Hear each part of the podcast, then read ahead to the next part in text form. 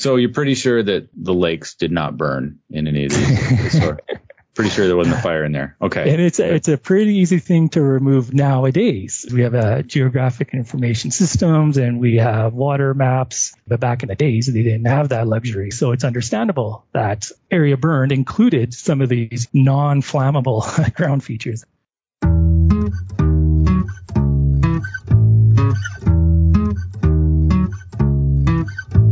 Hello, everyone, and welcome to another episode of Eyes on Earth. We're a podcast that focuses on our ever changing planet and on the people here at EROS and across the globe who use remote sensing to monitor and study the health of Earth. I'm your host, John Hult. Mapping fire perimeters is important work. It guides post fire restoration efforts, fire mitigation strategies, and helps us to keep track of trends in burn severity over time. An inaccurate fire perimeter can lead to inaccurate conclusions. Now, in the past, many of Canada's fire agencies relied on techniques like sketch mapping, which estimate burned area without exact measurements. In the pre-satellite era, pilots would sometimes fly over the edge of a fire while a passenger would record the fire's extent. A recent study from Natural Resources Canada dove into the deep historical well of Landsat imagery to find out just how far off those conventional fire perimeters were. The difference was significant. The average area per year burned from 1950 to 2018 was 11% less than official estimates. One year was off by 1.4 million hectares, according to their estimates. Here with us to talk about the study and its implications are two of its authors, Rob Skakun and Ellen Whitman of Natural Resources Canada. Their study looks into not only the disparity in fire perimeters, but also how Landsat can improve their nation's approach to burn mapping in the future. Rob and Ellen, welcome to Eyes on Earth. Hi, John. Thanks for having us. Yeah, thanks. All right. First off, for the benefit of our stateside audience and anyone else who's not in Canada, let's talk about Natural Resources Canada. What does your agency do, and what is maybe the U.S. equivalent of Natural Resource Canada? Natural Resources Canada is a federal department with branch departments in forestry, mining, earth sciences, and Ellen and I work in the forestry sector in the department called the Canadian Forest Service. Here at the Canadian Forest Service, we conduct research, as you can imagine, in all aspects of forestry. Wildfire science, insect and disease identification, climate change research, and forest geomatics. So myself, I work with the geomatics team as a remote sensing analyst, primarily working with Landsat data. And Ellen is a research scientist with fire science. We're quite parallel to the U.S. Forest Service in terms of what type of work we do. We do a lot of research that guides policy development, but the Canadian Forest Service is not a land manager. So national forests like they exist in the United States, for example, are not the responsibility of the Canadian Forest Service. So parallel, but a little bit different you study the forests but don't manage the forests, so you sort of have to work hand in hand with the managers. Is that right? Yeah, we collaborate really closely with land managers. In Canada, most land management is done by provinces and territories, so they're generally the ones that own public forest lands and are responsible are responsible for managing them and also for fighting fire, for example, on those lands as well. There's a few exceptions there where, for example, Parks Canada, which is a national agency, also does land management, and we also have the Department of National Defense and First Nations reserves as well, which are somewhat a federal responsibility. But broadly speaking, the Forest Service works works really closely with our provincial and territorial colleagues in order to work with the people who are actually responsible for land management. Right. So you're you're sort of handing off information, research, the kinds of work that you do. You hand that off to a lot of different interested parties across Canada. Yeah, exactly. Like one of the things that I do is I work very closely with some of the provincial and territorial fire management agencies when it comes to fire mapping, where we're generating Landsat fire perimeters that serves both of their own mandate for reporting on area burned, but also our own mandate where we have to report on carbon emissions. So you're getting into the next question here. I wanted to know how fire perimeters have been mapped in Canada in the past and maybe how the approach has evolved over time. Who maps fires in Canada? Is it kind of a little bit of everybody pitching in on this? Is the approach consistent? Has it been consistent? Is it consistent now? Does everybody call you, Rob, or call you, Ellen, and say, okay, it's time to map these fires? How's it go? Well, what's really cool in Canada is like we have this really rich inventory of fire data back to the early 1900s for some parts of the country. But in our study, we looked at the fire data beginning in 1950, and that captures the reporting period for many of the fire management agencies. how the fire mapping really began in Canada, and I'll start talking about well, in the 1950s, but this was also prior to 1950s, was sketch mapping. And this was typically done from a fixed wing or a rotary aircraft. Imagine like a pilot and a fire officer in a plane, and the pilot flies over the fire while the fire officer draws on a map sheet uh, the extent of a burn scar. Now you can imagine this would be fairly tricky because you need to know reference landmarks on the ground to know where you're on that map sheet and then subjectively draw your boundary of the fire. These boundaries would later be digitized from map sheet to electronic format.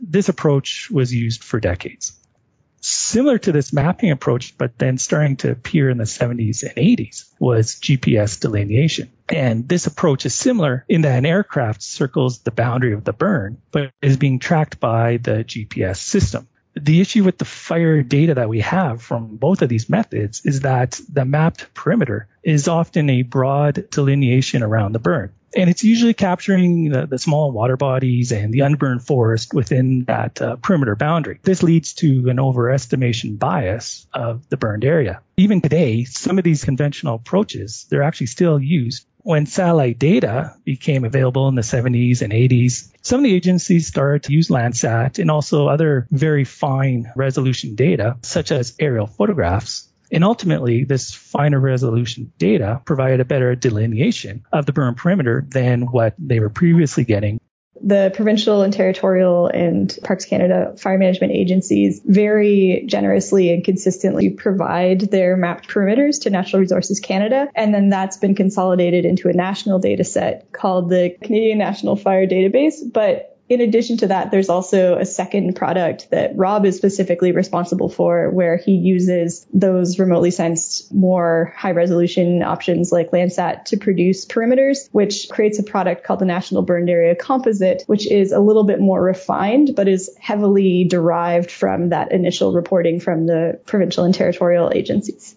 Was there a concern that the perimeters were inaccurate and were having an impact on the decisions that were being made? I wouldn't necessarily frame it as a concern so much as that we were all aware that they were inaccurate. And I would absolutely say that the agencies are well aware of that too, especially for these older years where satellite data wasn't necessarily available. But we wanted to be able to be a little bit more confident in the type of analyses that we could do with them. So for example, if people are interested in looking at time series analysis of area burned, which is something that's being discussed quite a lot with climate change, we wanted to leverage this really amazing extensive data set to understand what the scale of the error was associated with those older methods. Some of these years that had a really extensive area burned historically before we had high quality mapping of perimeters, that over reporting of area burned in an early period could sort of dampen your trend if your trend was increasing over time because you have these false spikes earlier on in your time series.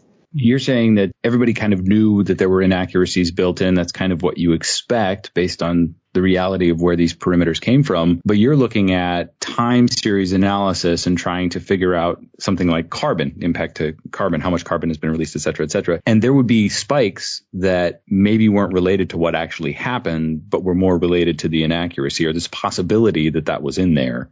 Yeah, I think you you nailed it. It's it's not necessarily a surprise that these errors exist, but it's more like we wanted to understand better what they are and what effect they could have on things like national carbon reporting or uh, analyses of how much something has changed over time.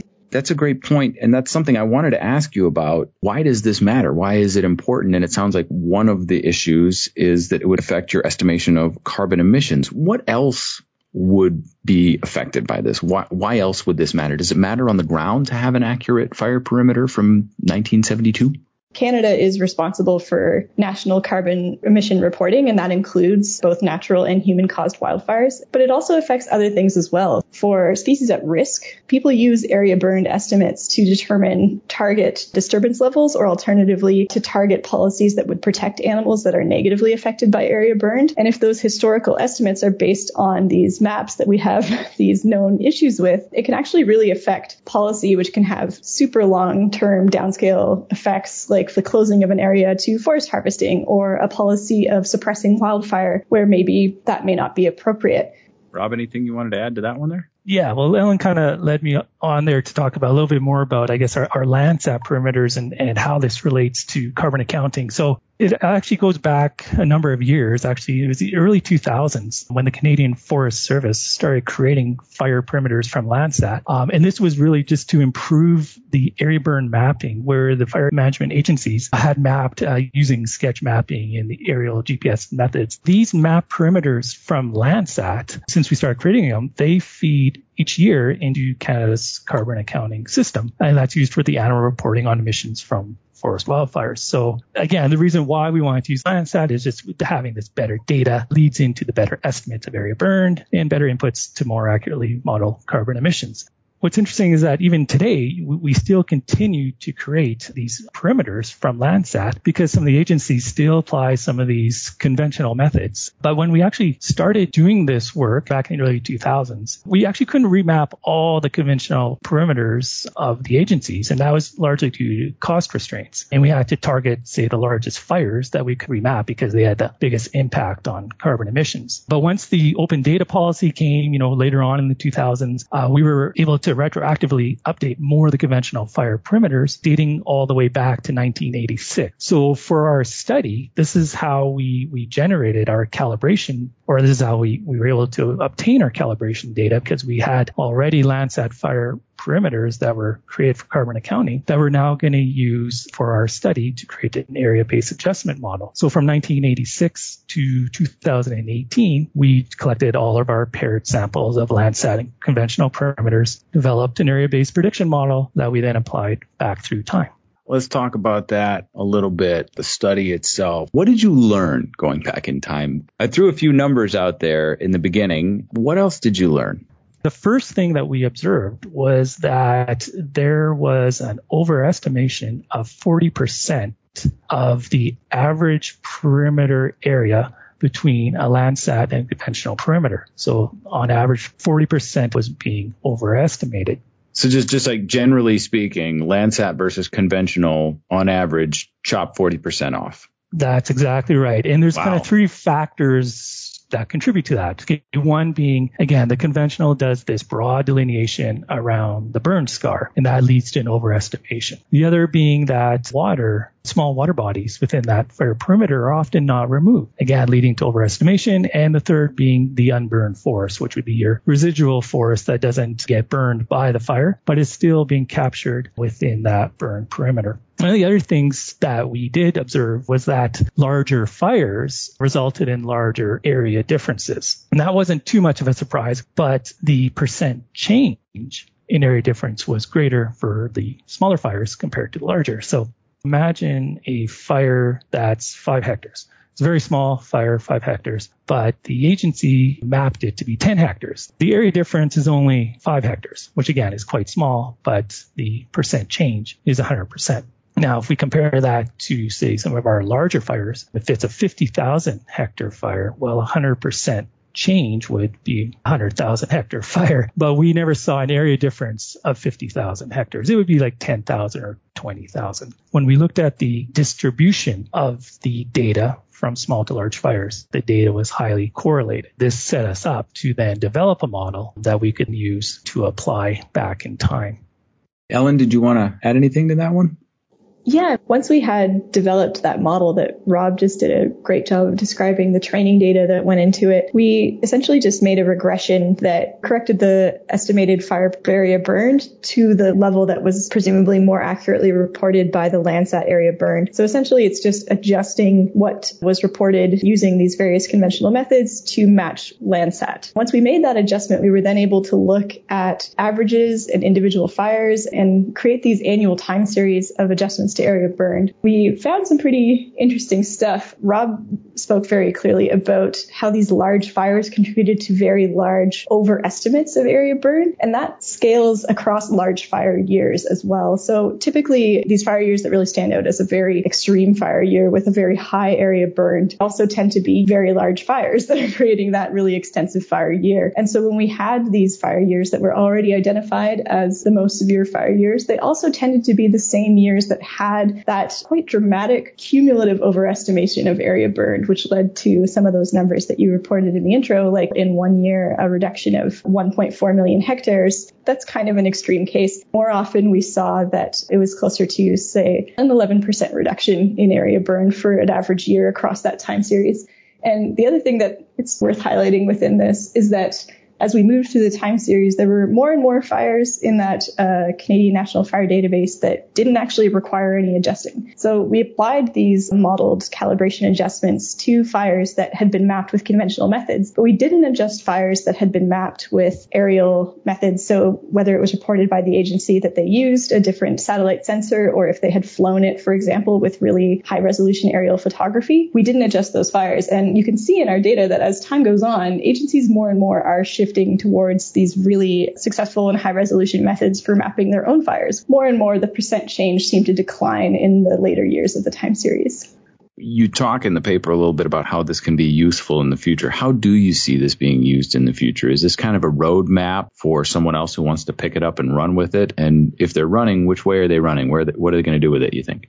The first step for us, honestly, will be to make this data a permanent home. And so that will probably be including some of these modeled adjusted area burned estimates as an additional field in some of the national data. So whether that's the Canadian National Fire Database or the National Burned Area Composite, we haven't totally worked that out yet. But our initial step is just making it so that people can use these estimates Personally, I really would love to see this being put into some research to look at trends in area burned over time because that's really, I think, the strength of these data. And it's a, it's a major question in Canada. There's been some excellent research done by some other colleagues from the Forest Service and also lots of academics as well suggesting that there have absolutely been increases in area burned over time. And these adjustments could then be used to just increase the confidence of exactly what that trend is. And I hope look at how it varies spatially as well, because we do see these patterns where climate change is increasing temperature pretty much everywhere, but the seasonality of that is quite variable within Canada. And we also have a lot of areas that are getting quite a lot wetter at the same time. And so in order to provide a, a, really strong foundation to examine these trends within this data set, it could really enhance our confidence in understanding exactly how climate change is affecting fire in Canada. That hopefully could lead to some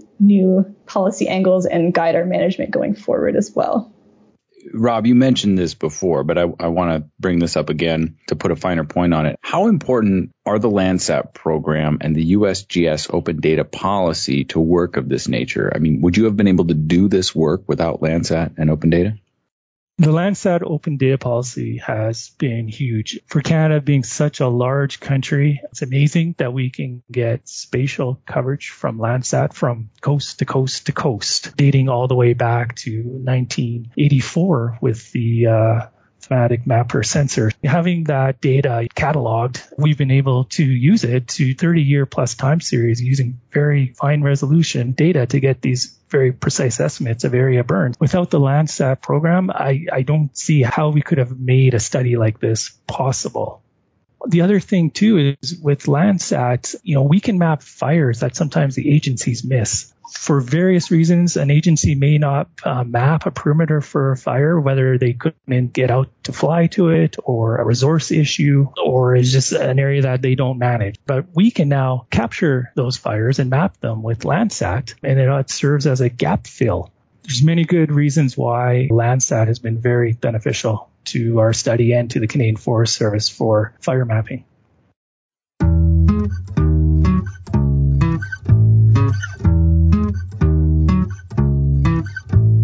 Been talking with Rob Skakun and Ellen Whitman of Natural Resources Canada about how satellites like Landsat can improve fire perimeter mapping. Rob and Ellen, thank you for a fascinating conversation. Thanks, John.